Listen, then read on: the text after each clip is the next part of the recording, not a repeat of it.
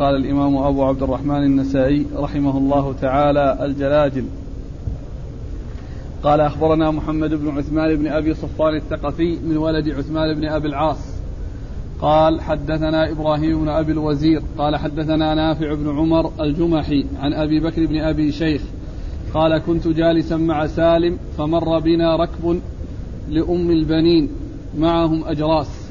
فحدث نافعا فحدث نافعا سالم عن أبيه أن النبي صلى الله عليه وآله وسلم قال لا تصحب الملائكة ركبا معهم جلجل كم كم ترى مع هؤلاء من الجلجل. بسم الله الرحمن الرحيم. الحمد لله رب العالمين وصلى الله وسلم وبارك على عبده ورسوله نبينا محمد وعلى آله وأصحابه أجمعين. أما بعد يقول النسائي رحمه الله الجلاجل والجلاجل هي جمع جلجل وهو الجرس. و وهذه الترجمة أورد تحتها النسائي الأحاديث الدالة على التحذير من ذلك وعلى ما في ذلك من الضرر وهو كون الملائكة لا تصحب الجماعة الذين يكونون كذلك. و والمراد بالجلجل هو الجرس ولعل المقصود من التحذير عنه أو منه يعني أنه قد يتلذذ أو يستمتع برنينه وصوته الذي يحصل عندما يعلق على البهيمة أو يعني غير ذلك ويكون عند حركتها له صوت يستمتع به الإنسان. وهو استمتاع محرم لا يسوغ ولا يجوز أورد النسائي حديث عبد الله بن عمر بن الخطاب رضي الله تعالى عنهما أن النبي صلى الله عليه وسلم قال لا تصحب الملائكة إيش قال لفظ الحديث؟ يقول لا تصحب الملائكة ركبا معهم جلجل لا تصحب الملائكة ركبا معهم جلجل أي معهم جرس يعني في دابة معلق عليها جرس فإن ذلك يكون سببا في ابتعاد الملائكة عن صحبة هؤلاء ومن المعلوم أن الملائكة في صحبتها الخير الكثير وفي ابتعادها يأتي تأتي الشياطين وفي ذلك الشر الكثير. أيوة. كم ترى مع هؤلاء من جلجل كم ترى مع هؤلاء من جلجل يعني هذا فيه إشارة إلى تعدد الجلاجل وتعدد الأجراس لأنه قال أجراس. يعني دواب معلقا عليها أجراس وليس دابة واحدة. يعني معناه أن الأمر أشد. لو كان دابة واحدة فيها جرس وفيها جلجل فإن ذلك سبب في ابتعاد الملائكة عن تلك الجماعة أو تلك الرفقة. فكيف إذا كان الأمر أكثر من ذلك بأن تعددت الأجراس وتعددت الجلاجل على الدواب أو معلقة على الدواب التي تكون في السفر. نعم. قال أخبرنا محمد بن عثمان بن أبي صفوان الثقفي من ولد عثمان بن أبي العاص. وهو صدوق أخرج حديث أبو داود النسائي. ثقة. ثقة؟ ثقة أخرج حديث أبو داود النسائي. عن إبراهيم بن أبي الوزير.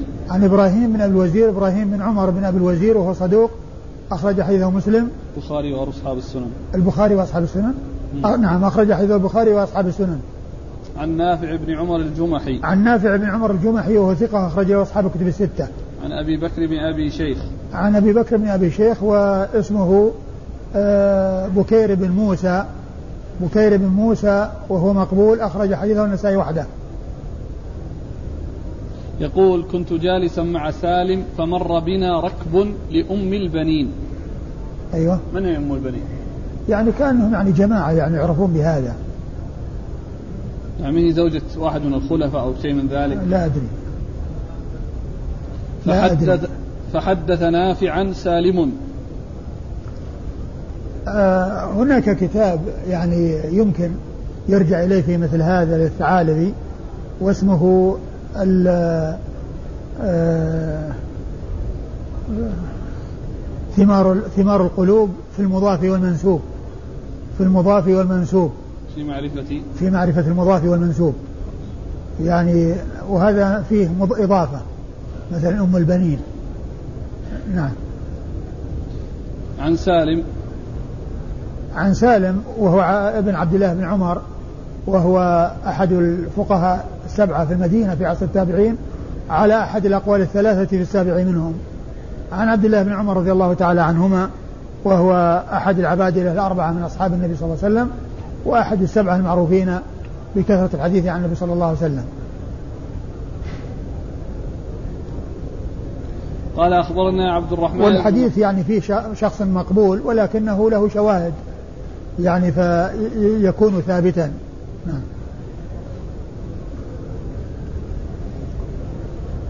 قال أخبرنا عبد الرحمن بن محمد بن سلام الطرسوسي قال حدثنا يزيد بن هارون قال أخبرنا نافع بن عمر الجمحي عن أبي بكر بن موسى قال كنت مع سالم بن عبد الله فحدث سالم عن أبيه رضي الله عنه عن النبي صلى الله عليه وآله وسلم لا تصحب الملائكة رفقة فيها جلجل. ثم ورد النسائي حديث ابن عمر من طريق أخرى وهو مثل ما تقدم. قال أخبرنا عبد الرحمن بن محمد بن سلام الطرسوسي وهو وهو صدوق وهو لا بأس به أخرج حديثه أبو داود النسائي عن يزيد بن هارون عن يزيد بن هارون الواسطي وهو ثقة أخرج له أصحاب كتب الستة. عن نافع بن عمر عن أبي بكر بن موسى عن سالم عن أبيه. وقد مر ذكرهم. وأبو بكر بن موسى هو أبو بكر بن أبي شيخ. قال أخبرنا محمد بن عبد الله بن المبارك قال حدثنا أبو هشام المخزومي قال حدثنا نافع بن عمر عن بكير بن موسى عن سالم عن أبيه رفعه أنه قال لا تصحب الملائكة رفقة فيها جلجل. ثم ورد النسائي حديث ابن عمر من طريق أخرى وهو مثل ما تقدم. قال أخبرنا محمد بن عبد الله بن المبارك.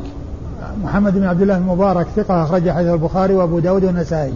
عن أبي هشام المخزومي عن أبي هشام المخزومي هو المغيرة بن سلمة وهو ثقة أخرج له. البخاري تعليقا ومسلم وأبو داود والنسائي وابن ماجه. البخاري تعليقا ومسلم وأبو داود والنسائي وابن ماجه. عن نافع بن عمر عن بكير بن موسى عن سالم عن أبيه وقد مر ذكرهم. بكير بن موسى هو الذي تقدم في الطريقين السابقتين أبو بكر بن أبي شيخ وأبي بكر بن ابن موسى.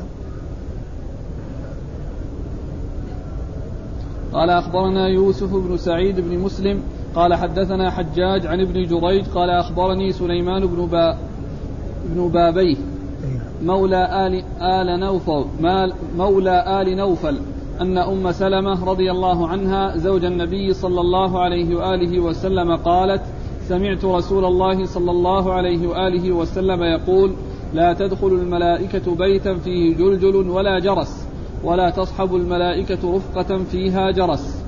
ثم ورد النسائي حديث أم سلمة رضي الله عنها لا تدخل الملائكة بيتا فيه جلجل ولا جرس ولا تصحب الملائكة رفقة فيها جرس. وفي هذا عطف الجرس أو الجلجل على الجرس على الجلجل أو الجلجل على الجرس وقد يفهم منه المغايرة. وقيل إنهما شيئان وأنهما شيء واحد. فالعطف ليس للمغايرة. نعم. قال أخبرنا يوسف بن سعيد بن مسلم. يوسف بن سعيد بن مسلم هو الحمصي آه، هو المصيصي وهو ثقة أخرج حديث النسائي وحده. عن حجاج. عن حجاج بن محمد المصيصي الأعور وهو ثقة أخرج له أصحاب كتب الستة. عن ابن جريج. ابن جريج عبد الملك بن عبد العزيز بن جريج المكي ثقة فقيه يرسل ويدلس. وحديث أخرج أصحاب كتب الستة. عن سليمان بن بابيه. عن سليمان بن بابيه وهو مقبول أخرج حديثه النسائي وحده. عن أم سلمة. عن أم سلمة أم المؤمنين هند بنت أبي أمية وهي وحديثها أخرجه أصحاب كتب الستة. أحسن الله إليك. نعم. ما وجه النهي يعني الحكمة في النهي؟ هل معلومة؟ والله أعلم. يعني أن أن أن فيها يعني هذا الرنين وهذا الصوت الذي يعني فيه تلذذ ب يعني هذا الرنين. هذا والله أعلم. لا يعني هذا من من الأشياء التي تترتب عليه في السفر إذا كان فيه جهاد. طبعا يعني لكن ليس هذا هو ليس هذا هو المقصود. لكن هذا من الأشياء اللي ترتب عليه لو كان في الجهاد. لكن ليس هذا هو السبب وأنه يعني لأن لأن قد لا يكون يعني أي سفر ليس الجهاد فقط والرفقة سواء كانت في جهاد أو غير جهاد. ومن المعلوم أنه إذا كان غير الجهاد ما للعدو دخل في هذا. والحديث عام لكن الذي يبدو أنه التلذذ بصوته. طيب بارك الله فيك. الخلاخل التي تلبسها النساء أو الأطفال الصغار البنيات. والله إذا كان أنها يعني مثل الجلجل يعني لها رنين يعني يستمتع به يستمتع به يعني ف مثل ما ذكروا قالوا حتى على الصبيان لكن إذا كان أنها ليس من هذا القبيل وإنما يطلع صوت لا يتلذذ به وليس جرس يعني هذا الذي له رنين يعني فما ما يدخل إذا كان ليس كذلك. الجرس الذي يستعمل في البيوت يا شيخ؟ ها؟ يدخل فيه الجرس الذي يستعمل في البيوت؟ بعض الأجراس بعض الأجراس تشبه الجلجل يعني اللي لها رنين وبعضها يعني آه، ليس كذلك ما كل صوت ما كل صوت يقال له صوت جرس وأنه يصير يعني مثل الجلجل هذا اللي له رنين يستمتع به يعني فيها أصوات يعني ما فيها يعني آه، شيء من هذا القبيل مثل صوت رنين يعني هذا هذا اللي يجعل على الأبواب اللي فيه الكلام يصير فيه الكلام. يسمونها انترفون باللغة الأعجمية. يعني طبعا ليس فيه ما فيه الرنين هذا الذي رنين الجرس والجلجل. وما كل صوت مثل وكذلك مثل التلفون. نعم. الآن بارك الله فيك. كثرة الأسئلة. بعضهم يسأل عن صوت الساعة بعضهم يسأل عن الصوت والله ما ما بشيء ابدا. وبعضهم يسأل بارك الله فيك. كذلك هذا صوت البيجر وصوت الجوال وصوت السيارة إذا تعدت 120 على كل هذا أقول على كل هذا ليس مثل الجلجل. يعني أشياء كثيرة الآن. أقول ليس مثل الجلجل ليس كل صوت قال أنه يعني لا يجوز.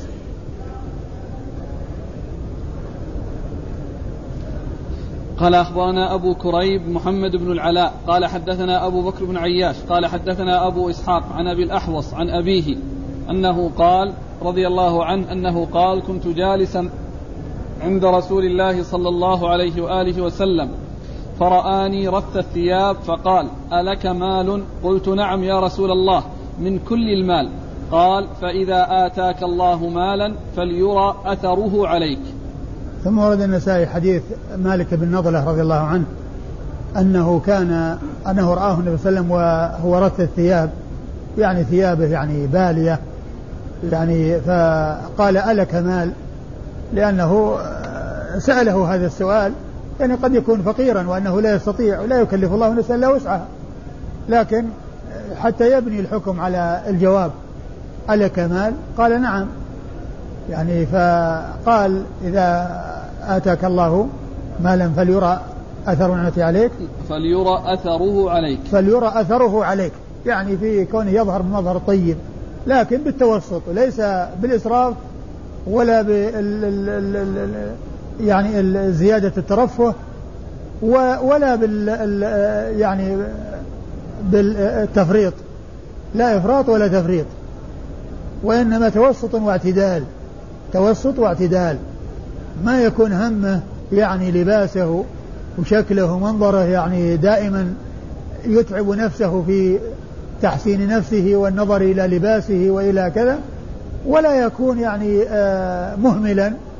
يعني آه يعني لا ليس عنده أي شيء من العناية بل الأمر وسط ويتوسط مثل ما جاء في الحديث يعني يدهن غبا يعني يوم بعد يوم ما يكون يعني يهمل ولا يعني آه يداوم ويستمر على ذلك وإنما يعتدل ويتوسط. قال ألك مال؟ فلما أخبر بأنه له مال قال إذا أعطاك الله مالا فليرى أثره عليك. نعم. وهذا ما له علاقة في في الترجمة اللي هو الجلجل أو الجلاجل. هذا لا لا علاقة له في الجلاجل. نعم. قال أخبرنا أبو كريب محمد بن العلاء. أبو كريب محمد بن علاء بن كريب ثقة أخرج حديثه أصحاب الكتب الستة. عن أبي بكر بن عياش. عن أبي بكر بن عياش وهو ثقة أخرجه أصحاب الكتب الستة. أخرج له البخاري ومسلم في المقدمة بقية البخاري. خرج له أصحاب الكتب ما عدا مسلم نعم البخاري أصحاب الكتب إلا مسلم ففي المقدمة. عن أبي إسحاق. عن أبي إسحاق وهو عمرو بن عبد الله الهمداني السبيعي ثقة أخرجه أصحاب الكتب الستة. عن أبي الأحوص. عن أبي الأحوص. وهو المنذر بن مالك بن نضلة وهو ثقة أخرجه أصحاب الكتب الستة. كيف يا شيخ؟ المنذر هو؟ عوف بن مالك. نعم عوف. عوف بن مالك. عوف بن مالك ابن مالك بن نضلة وهو ثقة أخرج له أصحاب الكتب الستة.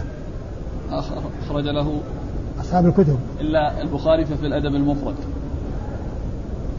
هذا اللي هو عوف إيه؟ بن مالك؟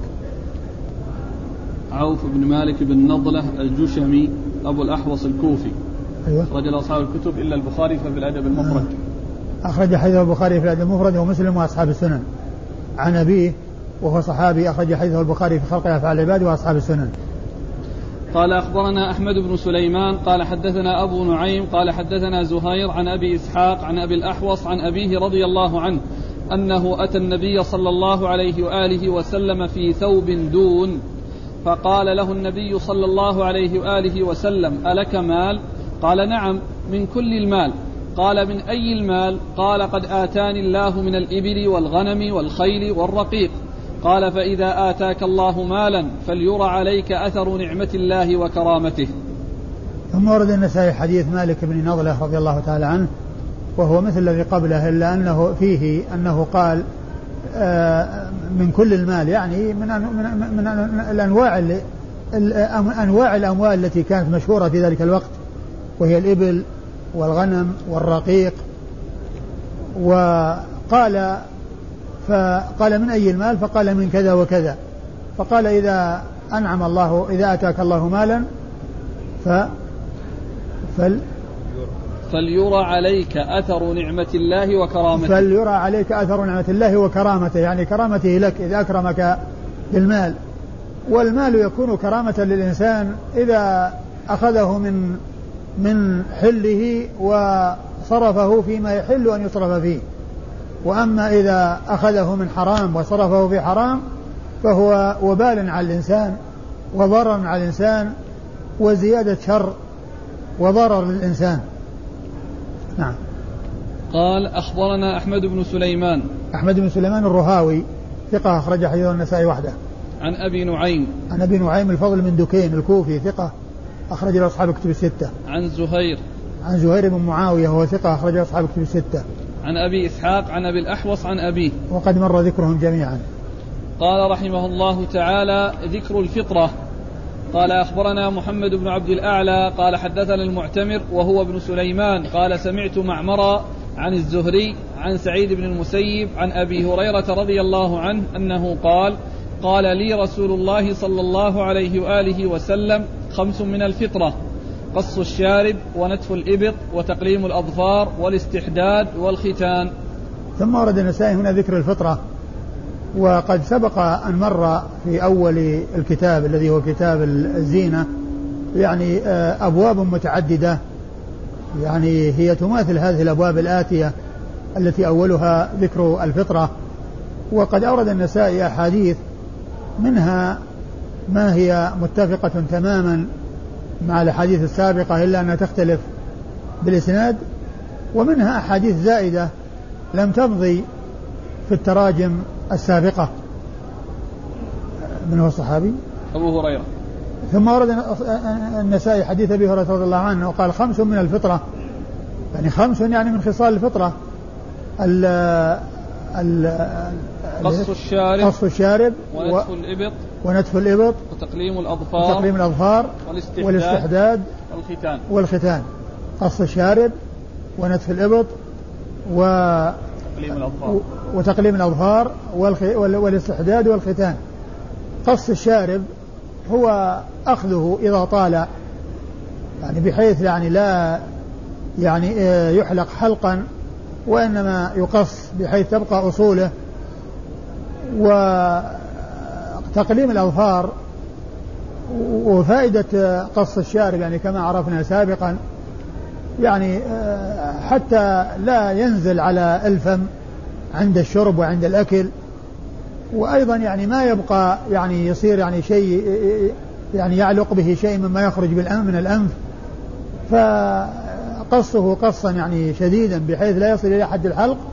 هذا هو الذي ينبغي. ونتف الإبط يعني إزالته من أصله بالنتف لأنه مكان يعني رقيق ويجتمع فيه العرق وتنبعث منه الروائح الكريهة. فإذا بقي الشعر واختلط به ذلك العرق فإنه يظهر رائحة كريهة. وتقليم الأظفار لأنه يجتمع بينها وبين اللحم آه، أوساخ قذرة فعندما يأكل الإنسان قد يخرج منها شيء مع طعامه ويذهب إلى جوفه فيكون في ذلك مضرة عليه.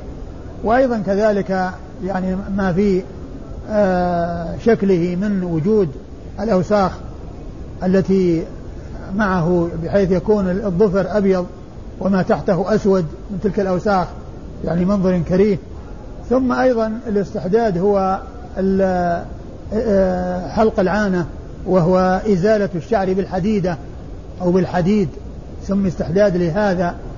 و والختان الذي هو قص قطع طرف الغلفة التي على رأس الذكر لأن فيها كمال النظافة وكمال الطهارة بخلاف ما لو كانت الغلفة موجودة فإنه يتجمع في داخلها شيء من بقايا البول. ولكنه إذا أزيلت تلك الغلفة وظهرت الحشفة وكانت بارزة ولم تكن مغطاة بذلك الغلاف الذي يجتمع فيه شيء من البول فإن هذا يكون فيه كمال الطهارة. نعم. الفطرة والفطرة هي الخلقة والجبلة التي خلق الله الناس عليها وفطر الله الناس عليها ولهذا يقال إنها من سنن المرسلين. وأن ال ال أنها تواردت عليها يعني سنن المرسلين. قال أخبرنا محمد بن عبد الأعلى محمد بن عبد الأعلى الصنعاني وهو ثقة أخرج حديثه مسلم وأبو داود في القدر والترمذي والنسائي وابن ماجه. عن المعتمر المعتمر بن سليمان بن طرخان التيمي الكوفي ثقة أخرج له أصحاب الكتب الستة. عن معمر عن معمر بن راشد الأزدي ثم البصري ثم اليماني وهو ثقة أخرجه أصحاب الكتب الستة. عن الزهري عن الزهري محمد بن مسلم بن عبيد الله بن شهاب الزهري ثقة أخرجه أصحاب الكتب الستة. عن سعيد بن المسيب. عن سعيد بن المسيب وهو ثقة من فقهاء المدينة السبعة في عصر التابعين أخرج له أصحاب الكتب الستة. عن أبي هريرة. عن أبي هريرة عبد الرحمن بن صخر الدوسي رضي الله عنه صاحب رسول الله صلى الله عليه وسلم وهو أكثر الصحابة حديثا على الإطلاق.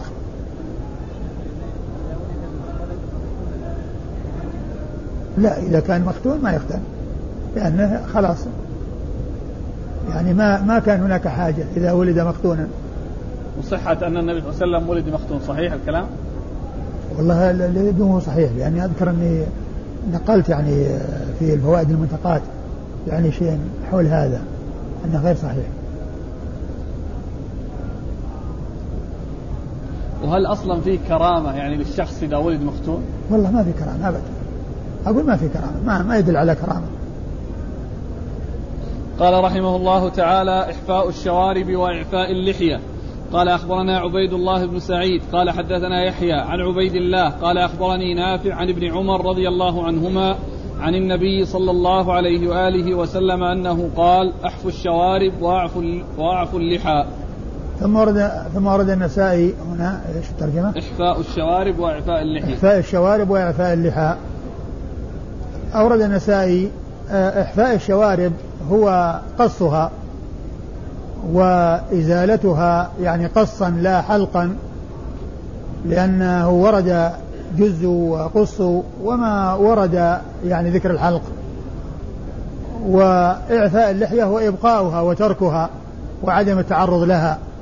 أورد النسائي حديث ابن عمر رضي الله عنه أن النبي صلى الله عليه وسلم قال أحفوا الشوارب وأعفوا اللحى نعم. والحديث سبق أن مر. قال أخبرنا عبيد الله بن سعيد.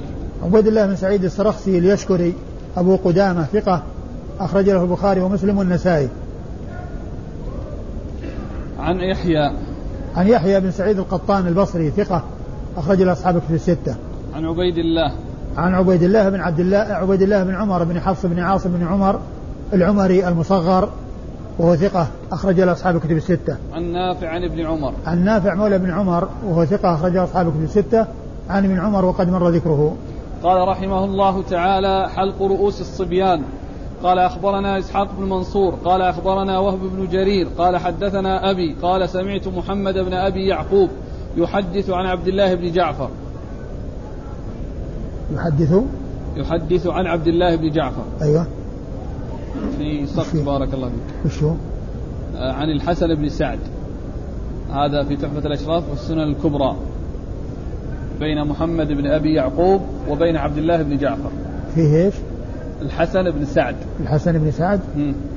إيه ما أدري. يعني هذا موجود في تحت الأشراف وفي السنن وفي السنن الكبرى, أي. آه. طيب. عن عبد الله بن جعفر رضي الله عنه عنهما أنه قال أمهل رسول الله صلى الله عليه وآله وسلم آل جعفر ثلاثة أن يأتيهم ثم أتاهم فقال لا تبكوا على أخي بعد اليوم. ثم قال ادعوا إلي بني أخي فجيء بنا كأنا أفرخ فقال ادعوا إلي الحلاق فأمر بحلق رؤوسنا مختصر. ثم ورد النسائي هذه الترجمة وهي حلق رؤوس الصبيان. يعني أن حلق الرأس سائغ. لا سيما إذا دعت الحاجة إلى ذلك. والحلق والترك كل منهما سائغ حلق الرأس وتركه. وقد سبق أن مر أن أن رأى يعني طفلا قد حلق رأسه وترك بعض رأسه فقال هل حلقتموه كله أو تركتموه كله؟ هل حلقتموه كله أو تركتموه كله؟ أما يحلق بعضه ويترك بعضه فلا. أورد النسائي حديث عبد الله بن جعفر رضي الله تعالى عنهما أن النبي صلى الله عليه وسلم أمهل آل جعفر ثلاثة أيام. يعني أن كونهم يعني يحصل لهم الحزن ويحصل لهم البكاء الذي بدون نياحة ويحصل منهم الحداد لمدة ثلاثة أيام بحيث يعني يحصل لهم ذلك لا بأس لا بأس بهذا. الإحداد يعني لمدة ثلاثة أيام ولا يزيد على ثلاثة أيام. وكون الإنسان يعني يحزن ويتأثر ولكن لا لا يصير نياحة ولا يصير يعني آه، وإنما البكاء لا بأس به. كما قال عليه الصلاة والسلام إن القلب يحزن العين تدمع والقلب يحزن ولا نقول لما يرضي ربنا ربنا وإن بفراقك يا إبراهيم لمحزونون كما قال ذلك عند وفاة ابنه إبراهيم. عند وفاة ابنه إبراهيم. فأمهم أمهلهم ثلاثة أيام وقال لا تبكوا على أخي بعد اليوم. يعني معناه أن أن الحزن والحداد وما إلى ذلك يكون ثلاثة أيام. إلا المرأة فإنها تحد على الزوج أربعة أشهر وعشر. أو وضع الحمل أربعة أشهر إن كانت أربعة أشهر وعشر إن كانت حائلا ووضع الحمل إن كانت حاملا. ثم قال ادعوا لي ابناء أخي بني أخي فاتي بهم كأنهم أفرخ يعني كالطيور. الأفرخ جمع فرخ وهو ابن الطائر. وأمر بحلق ادعى بالحلاق وأمر بحلق رؤوسهم. وذلك لأن أمهم انشغلت عنهم. ويعني خشي أنه يعني يترتب على يعني بقاء الشعر بدون خدمة وبدون يعني آه، ملاحظته ما يترتب عليه من الأوساخ ووجود القمل وما إلى ذلك من الأشياء التي فيها مضرة. وليس حلقا من أجل الموت فإن الحلاقة من أجل الموت لا تجوز. وقد جاء أن الإنسان برئ, برئ من الحالقة والصالقة والشاقة الحالقة التي تحلق شعرها عند المصيبة. فالمقصود بالحلق هنا هو يعني كون أمهم انشغلت عنهم بالمصيبة التي حلت بها فيعني آه، رآهم يعني آه، شعثي الرؤوس ويعني آه، رأى أن أن أن تحلق رؤوسهم حتى لا يكون الوسخ لعدم خدمته وعدم العناية به لانشغال أمهم بالمصيبة التي حلت بها. وأيضا يعني ما يترتب على ذلك من وجود القمل يعني عندما تتجمع الأوساخ في الرأس نعم. هذا الحديث يدل على أن الشعر هذا لا يتبرك فيه هم من آل البيت كما يفعلون بعض الناس الآن بآل البيت لا ما يتبرك بأحد إلا بالرسول صلى الله عليه وسلم. شعر الرسول صلى الله عليه وسلم هو الذي يتبرك به. ويعني آه، آه، عرقه وفضل وضوءه وشعره وبصاقه وما إلى ذلك هذا هو الذي يتبرك به. وأما غيرهم فلا. ما كان ما كان الصحابة يعني بعد ذلك بعد النبي صلى الله عليه وسلم يفعلون ذلك مع أحد لا مع أبي بكر ولا مع عمر ولا مع عثمان ولا مع علي ولا مع الحسن والحسين ولا غيرهم من الصحابة رضي الله عنهم. فدل هذا على أن ذلك من خصائصه صلى الله عليه وسلم. قال أخبرنا إسحاق بن منصور. إسحاق بن منصور الكوسج. وهو ثقة أخرج حديث أصحاب الكتب الستة إلا أبا داود أو الترمذي. إلا أبا داود. عن وهب بن جرير. عن وهب بن جرير بن حازم وهو ثقة أخرجه أصحاب الكتب الستة. عن أبيه. عن أبيه جرير بن حازم وهو ثقة أخرجه أصحاب الكتب الستة أيضا. عن محمد بن أبي يعقوب. محمد بن أبي يعقوب وهو ثقة أخرجه أصحاب الكتب. نعم. ثقة أخرجه أصحاب الكتب. عن الحسن بن سعد. الحسن بن سعد من خرج له. البخاري في الأدب المفرد ومسلم وأبو داود والنسائي بن ماجه. البخاري في المفرد ومسلم وأبو داود والنسائي بن ماجه. البخاري في المفرد ومسلم وأبو داود والنسائي وماجه ما فيه الترمذي لا. ولا البخاري في الصحيح. نعم. عن عبد الله بن جعفر. عن عبد الله بن جعفر رضي الله تعالى عنهما وحديثه أخرجه أصحاب الكتب الستة. قال رحمه الله تعالى ذكر النهي عن أن يحلق بعض شعر الصبي ويترك بعضه. قال أخبرنا أحمد بن عبدة قال أخبرنا حماد قال حدثنا عبيد الله عن نافع عن ابن عمر رضي الله عنهما أن النبي صلى الله عليه وآله وسلم نهى عن القزع. ثم ورد النسائي هذه الترجمة النهي أن يحلق بعض شعر الصبي ويترك بعضه وهذا هو القزع لأنه أتى بترجمة مفسرة للقزع لأنه الحديث فيه ذكر القزع والترجمة فيها تفسير القزع وهو حلق بعض الرأس وترك بعضه وذلك أنه يكون كالقزعة أو القزع في السماء وهي قطع السحاب المتفرقة بحيث يكون شيء محلوق وشيء غير محلوق. وقد جاء النهي عن ذلك في الأحاديث الثابتة عن النبي صلى الله عليه وسلم وهو أن يترك كله أو يحلق كله. أما أن يحلق بعضه ويترك بعضه فإن ذلك لا يجوز.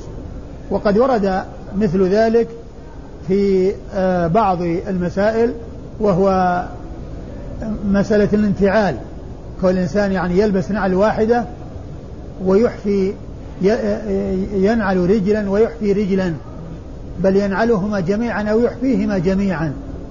ولا ينتعل بواحدة ويحفي واحدة. وكذلك أيضا لا يجلس الإنسان بين الظل والشمس بحيث يكون جزء منه في الظل وجزء في الشمس بل يكون كله في الظل أو كله في الشمس. كله في الظل أو كله في الشمس. هذه أمور متشابهة ورد فيها أحاديث عن الرسول صلى الله عليه وسلم. نعم. قال أخبرنا أحمد بن عبده. أحمد بن عبده الضبي وهو ثقة أخرج حديثه مسلم وأصحاب السنن. عن حماد. عن حماد بن زيد وهو ثقة أخرجه أصحاب الكتب الستة. عن عبيد الله عن نافع عن ابن عمر. عن عبيد الله العمري عن نافع عن ابن عمر وقد مر ذكرهم. قال أخبرني إبراهيم بن الحسن قال حدثنا حجاج قال قال ابن جريج أخبرني عبيد الله عن نافع أنه أخبره أنه سمع ابن عمر رضي الله عنهما يقول سمعت رسول الله صلى الله عليه وآله وسلم ينهى عن القزع. ثم ورد النسائي حديث ابن عمر من طريق أخرى وهو مثل ما تقدم. قال أخبرني إبراهيم بن الحسن. إبراهيم بن الحسن المصيصي وهو ثقة أخرج له مسلم. أبو داود النسائي عن حجاج عن ابن جريج عن عبيد حجاج هو من محمد عن ابن جريج عن عبيد الله. نعم عن نافع, عن, عن ابن عمر وقد مر ذكرهم جميعا. قال أخبرنا إسحاق بن إبراهيم قال أخبرنا محمد بن بشر قال حدثنا عبيد الله عن عمر بن نافع عن نافع عن ابن عمر رضي الله عنهما أنه قال نهى رسول الله صلى الله عليه وآله وسلم عن القزع. ثم ورد النسائي حديث ابن عمر من طريق أخرى وهو مثل ما تقدم. قال أخبرنا إسحاق بن إبراهيم. إسحاق بن إبراهيم مخلد بن راهوية الحنظلي المروزي ثقة. آه وصف بأنه أمير المؤمنين في الحديث وحديثه أخرجه أصحاب كتب الستة إلى ابن ماجه. عن محمد بن بشر. عن محمد بن بشر العبدي وهو ثقة أخرجه أصحاب كتب الستة. عن عبيد الله عن عمر بن نافع. عن عبيد الله وقد مر ذكره عن عمر بن نافع مولى بن عمر. وهو ثقة أخرج حديث أصحاب الكتب الستة إلا الترمذي. نعم. أصحاب الكتب الستة إلا الترمذي. عن نافع عن ابن عمر. عن نافع عن ابن عمر وقد مر ذكرهما. قال أخبرنا محمد بن بشار قال حدثنا يحيى قال حدثنا عبيد الله قال أخبرني عمر بن نافع عن نافع عن ابن عمر رضي الله عنهما أن النبي صلى الله عليه وآله وسلم نهى عن القزع. ثم ورد النسائي حديث ابن عمر من طريق أخرى وهو مثل ما تقدم. قال أخبرنا محمد بن بشار. محمد بن بشار هو الملقب بن دار. ثقة أخرجه أصحاب الكتب الستة وهو شيخ لأصحاب الكتب الستة. عن يحيى وهو القطان يحيى بن سعيد القطان ثقة أخرجه أصحاب الكتب الستة. عن عبيد الله عن عمر بن نافع عن نافع عن ابن عمر. وقد مر ذكر الأربعة. يسألون عن عمر بن نافع. عمر بن نافع آه، آه، مولى بن عمر. نافع مولى بن عمر هذا ابنه. من أخرج له؟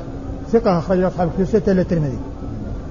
ثقة أخرج أصحاب الكتب الستة إلا الترمذي. قال رحمه الله تعالى اتخاذ جمة. اتخاذ الجمة. قال أخبرنا علي بن الحسين عن أمية بن خالد عن شعبة عن أبي إسحاق عن البراء رضي الله عنه أنه قال كان رسول الله صلى الله عليه وآله وسلم رجلا مربوعا عريض ما بين المنكبين كث اللحية تعلوه حمرة جمته إلى شحمتي أذنيه لقد رأيته في حلة حمراء ما رأيت أحسن منه. ثم ورد النسائي اتخاذ الجمة وهي إطالة شعر الرأس بحيث يصل إلى الأذنين إلى شحمة الأذنين أو إلى المنكبين. كل هذا يقال له جمة. وقد أورد النسائي أحاديث في صفة شعر رأس رسول الله صلى الله عليه وسلم وفي بعضها أنه آه، إلى آه، شحمة الأذنين وفي بعضها إلى أنصاف. ما بين الأذنين والمنكبين وفي بعضها أنه إلى المنكبين وأنها تضرب إلى المنكبين. والحديث عن أنس رضي الله تعالى عنه واختلافها يدل على حكاية الأحوال المختلفة وأنه في بعض الأحوال يكون كذا وفي بعضها يكون كذا وفي بعضها يكون كذا. نعم. ذكر حديث نعم البراء. ذكر حديث حديث البراء. ذكر حديث البراء رضي الله عنه وفي وصف رسول الله صلى الله عليه وسلم وأنه كان رجلا مربوعا يعني متوسطا ليس بالطويل البائن ولا بالقصير بل كان متوسطا صلوات الله وسلامه وبركاته عليه. عريض ما بين المنكبين. عريض ما بين المنكبين. نعم. كث اللحية. كث اللحية نعم. تعلوه الحمرة. تعلوه الحمرة يعني آه يعني مشرب بحمرة نعم. جمته إلى شحمتي أذنيه. جمته أي شعر رأسه إلى شحمة شحمتي أذنيه.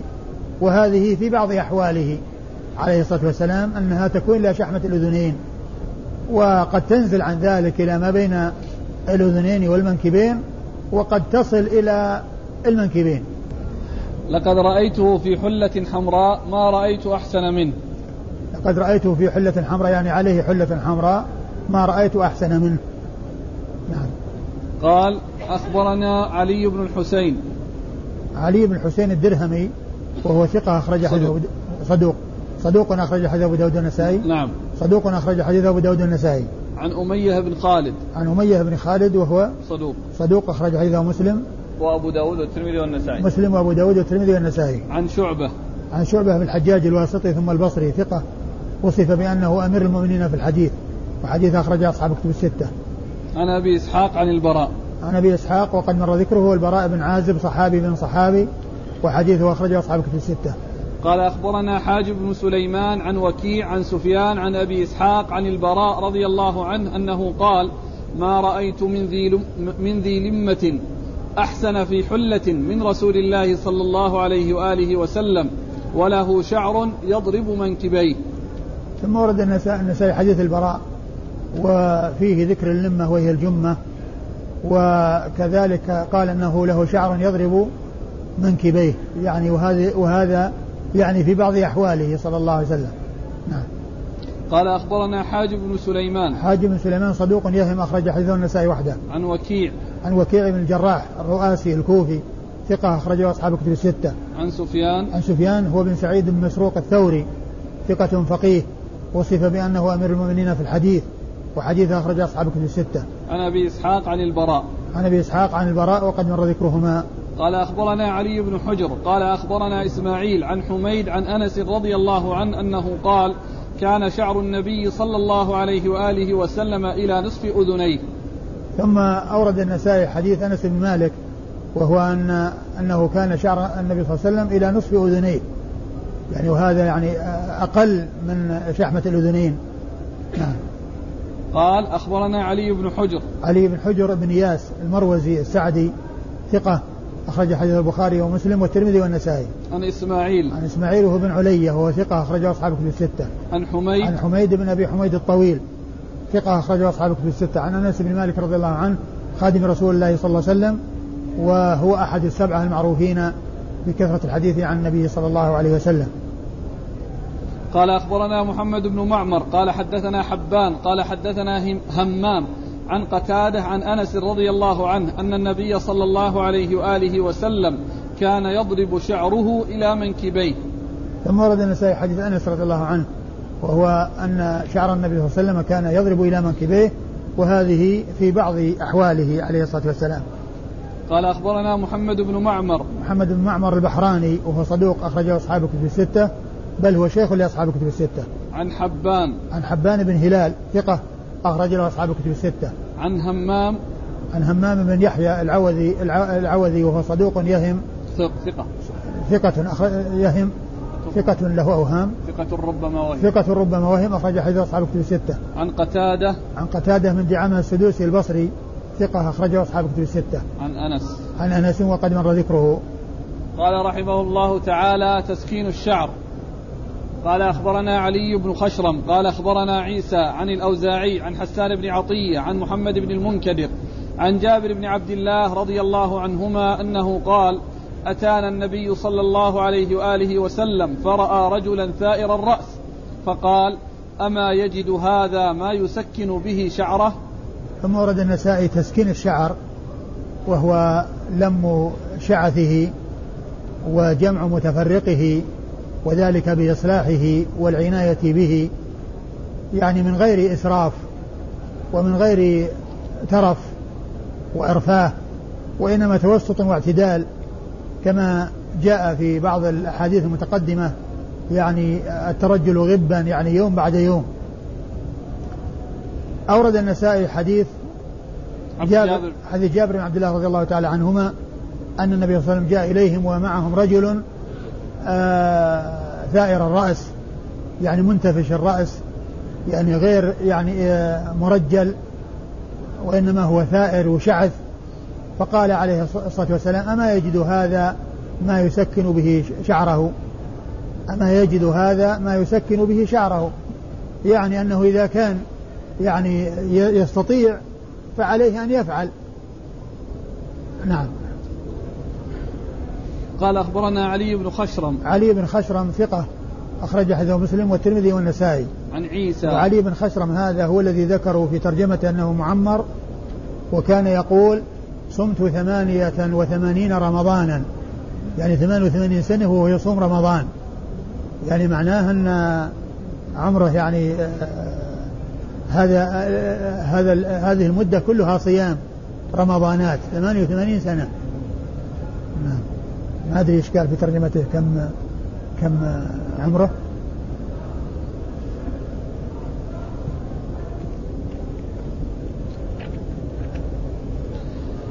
مات سنة سبع وخمسين أو بعدها وقد قارب المئة. وقد قارب المئة يعني معناه أنه يصومه صغير. نعم. يعني مثل مثل ما يعني ينبغي أن يعود الصبيان على الصيام في سن مبكرة قبل البلوغ. نعم.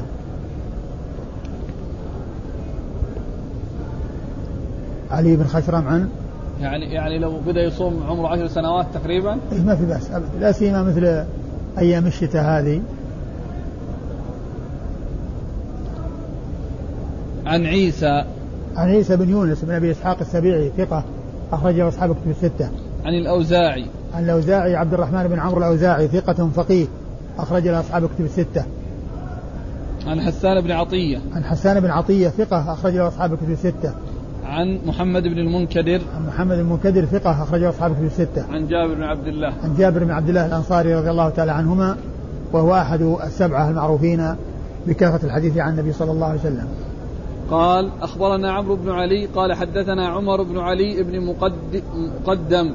قال حدثنا يحيى بن سعيد عن محمد بن المنكدر عن أبي قتادة رضي الله عنه أنه قال كانت له جمة ضخمة فسأل النبي صلى الله عليه وآله وسلم فأمره أن يحسن إليها وأن يترجل كل يوم.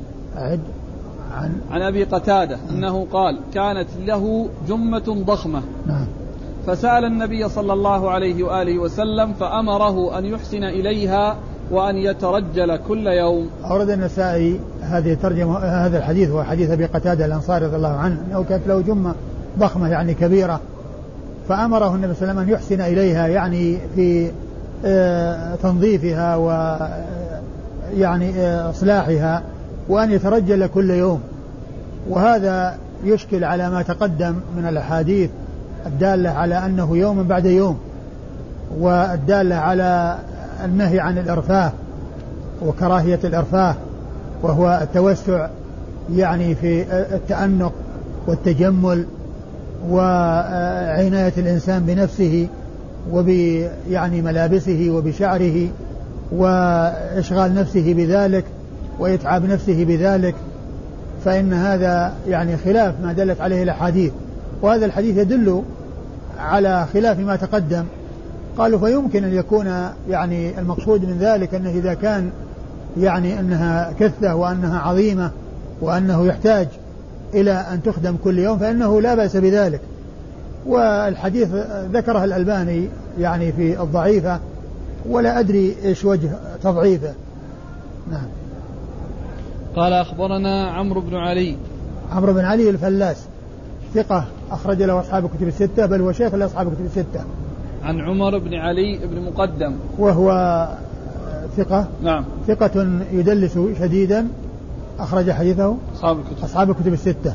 عن يحيى بن سعيد. عن يحيى بن سعيد الأنصاري ثقة أخرجه أصحاب الكتب الستة. عن محمد بن المنكدر عن أبي عن قتادة. عن محمد المنكدر وقد مر ذكره عن أبي قتادة الأنصاري رضي الله تعالى عنه وهو الحارث بن ربعي صاحب رسول الله صلى الله عليه وسلم وحديثه أخرجه أصحاب الكتب الستة.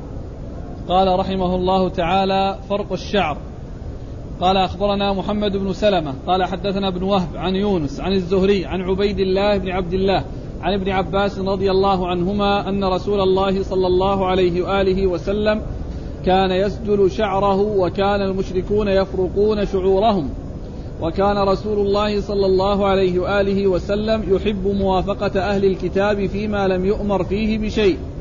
ثم فرق رسول الله صلى الله عليه وآله وسلم بعد ذلك.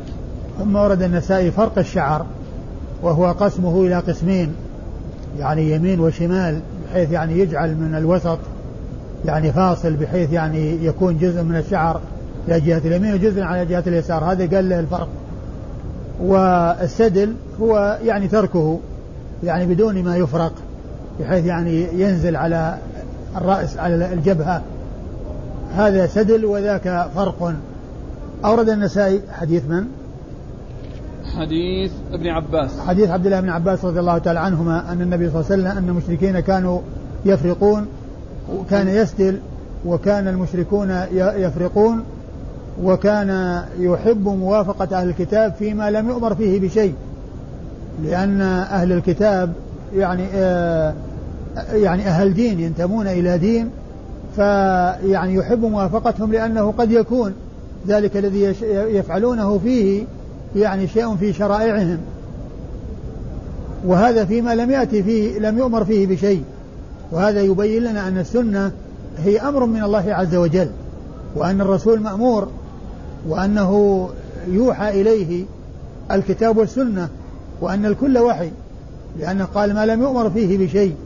يعني والآمر له هو الله عز وجل. وعندما يقول النبي صلى الله عليه وسلم أمرت بكذا ونهيت عن كذا فالآمر له هو الله والناهي له هو الله. ولم يؤمر بشيء يعني لم يأمره الله عز وجل بشيء. فكان في الشيء الذي لم ينزل عليه فيه شيء وأهل الكتاب لهم طريقة وأهل والمشركين لهم طريقة. كان يحب موافقة أهل الكتاب. يحب موافقة أهل الكتاب. وكانوا يسدلون فكان يسدل ثم فرق بعد ذلك. ثم فرق بعد ذلك. وقيل إن موافقته لأهل الكتاب أولا لأنه يمكن أن يكون كما ذكرت يعني عندهم فيه شيء من الله عز وجل. وأيضا قيل إنه يتألفهم. أيضا قيل فيه أيضا التألف لهم لما قدم المدينة وهم موجودين في المدينة فكان يفعل ذلك يتألفهم. ولكنه عليه الصلاة والسلام فرق بعد ذلك. فدل على أن هذا سائغ وهذا سائغ والفرق أولى لأنه آخر الأمرين من رسول الله صلى الله عليه وسلم. قال أخبرنا محمد بن سلمة. محمد بن سلمة المرادي المصري ثقة أخرج هذا مسلم وأبو داود والنسائي وابن ماجه. عن ابن وهب. عن ابن وهب عبد الله بن وهب المصري ثقة فقيه أخرجه أصحاب كتب الستة. عن يونس. عن يونس بن يزيد الأيلي ثم المصري ثقة أخرجه أصحاب كتب الستة. عن الزهري. عن الزهري وقد مر ذكره. عن عبيد الله بن عبد الله. عن عبيد الله بن عبد الله بن عتبة بن مسعود وهو ثقة فقيه من فقهاء المدينة السبعة في عصر التابعين. أخرج حديثه أصحاب كتب الستة. عن ابن عن ابن عباس. عباس عبد الله بن عباس بن عبد المطلب بن عبد النبي صلى الله عليه وسلم أحد العبادة الأربعة من أصحاب النبي عليه الصلاة والسلام وأحد السبعة المعروفين بكثرة الحديث عن النبي صلى الله عليه وسلم. الحديث فيه الفرق. ما بين يعني يكون في النصف في الجانب الأيسر في الجانب الأيمن. هو الفرق هو هذا هو هذا معناه. الفرق إنه يعني يفرق الشعر من النصف طيب والآن يعتبر السدل فيه نهي؟ لا ما في نهي. وإنما فعل هذا وفعل هذا. كل منهما جائز والفرق هو الأولى. قال رحمه الله تعالى الترجل. قال أخبرنا يعقوب بن إبراهيم قال حدثنا ابن علي عن الجريري عن عبد الله بن بريدة أن رجلا من أصحاب النبي صلى الله عليه وآله وسلم يقال له عبيد رضي الله عنه قال إن رسول الله صلى الله عليه وآله وسلم كان ينهى عن كثير من الإرفاه. سئل ابن بريدة عن الإرفاه قال منه الترجل. ثم ورد النسائي الترجل والترجل هو العناية بالشعر ودهنه وتسريحه والعناية به وخدمته هذا هو الترجل. وقد سبق أن مر آه، مرت الترجمة وذكر الأحاديث الواردة في ذلك وهو الترجل يوم بعد يوم وفيها أيضا ذكر الإرفاع وهو عدم آه، الترجل دائما. وأن النبي كان ينهى عن ذلك وكان أميرا على مصر يعني أحد الصحابة وكان أميرا على مصر فقيل له لماذا تفعل كذا وأنت أمير؟ قال النبي صلى الله عليه وسلم نهانا عن الإرفاع وهو يعني آه، الترجل كل يوم. أيوة الإسناد. قال أخبرنا يعقوب بن إبراهيم. يعقوب بن إبراهيم الدورقي ثقة أخرجه أصحاب كتب الستة. عن ابن بل هو شيخ لأصحاب كتب الستة. عن ابن علية. عن ابن علية مر ذكره. عن الجريري. عن الجريري وهو سعيد بن إياس الجريري ثقة. أخرجه أصحاب كتب الستة. عن عبد الله بن بريدة. عن عبد الله بن بريدة بن حصيب وهو ثقة أخرجه أصحاب كتب الستة. عن رجل من أصحاب النبي صلى الله عليه وسلم يقال له عبيد. عن رجل من أصحاب النبي يقال له عبيد والمزي في تحفة الأشراف يقول الصواب فضالة بن عبيد. صاحب رسول الله صلى الله عليه وسلم. قال رحمه الله تعالى التيامن في الترجل نعم. قال قال أخبرنا محمد بن عبد الأعلى قال حدثنا خالد قال حدثنا شعبة قال أخبرني الأشعث قال سمعت أبي يحدث عن مسروق عن عائشة رضي الله عنها وذكر أن رسول الله صلى الله عليه وآله وسلم كان يحب التيامن ما استطاع في طهوره وتنعله وترجله. ثم ورد النسائي التيامن في الترجل يعني يكون يبدأ باليمين. عندما يترجل يبدأ باليمين. هذا هو المقصود بالتيامن. وأورد حديث عائشة رضي الله عنها كان يحب التيامن في ما استطاع في طهوره وتنعله وترجله. يعني يبدأ باليمين يعني في الطهور عندما يتوضأ عندما يغتسل وعندما يعني يلبس النعال وعندما يترجل. يعني فشؤونه كلها إلا الأمور التي يعني فيها يعني ما هي طيبة فإنه تستعمل اليسار بدل اليمين. ويعني يبدأ باليمين يبدأ باليسار يعني كدخول الحمام يبدأ باليسار وك يعني خروج المسجد يبدأ باليسار وهكذا قال أخبرنا محمد بن عبد الأعلى عن خالد محمد بن بن عبد الأعلى مر ذكره هو خالد هو بن الحارث ثقة أخرجه أصحاب كتب الستة. عن شعبة عن الأشعث. عن شعبة مر ذكره أشعث هو ابن أبي الشعثاء أشعث بن سليم بن أسود وهو ثقة أخرج له أصحاب كتب الستة. عن أبيه. عن أبيه وهو ثقة أخرج أصحاب كتب الستة. عن مسروق.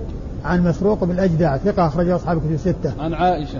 عن عائشة أم المؤمنين رضي الله تعالى عنها وأرضاها الصديقة بنت الصديق آه، من أوعية السنة وحفظتها وهي واحدة من سبعة أشخاص عرفوا بكثرة الحديث عن النبي صلى الله عليه وسلم. والله أعلم وصلى الله وسلم وبارك على عبده ورسوله نبينا محمد وعلى آله وأصحابه أجمعين.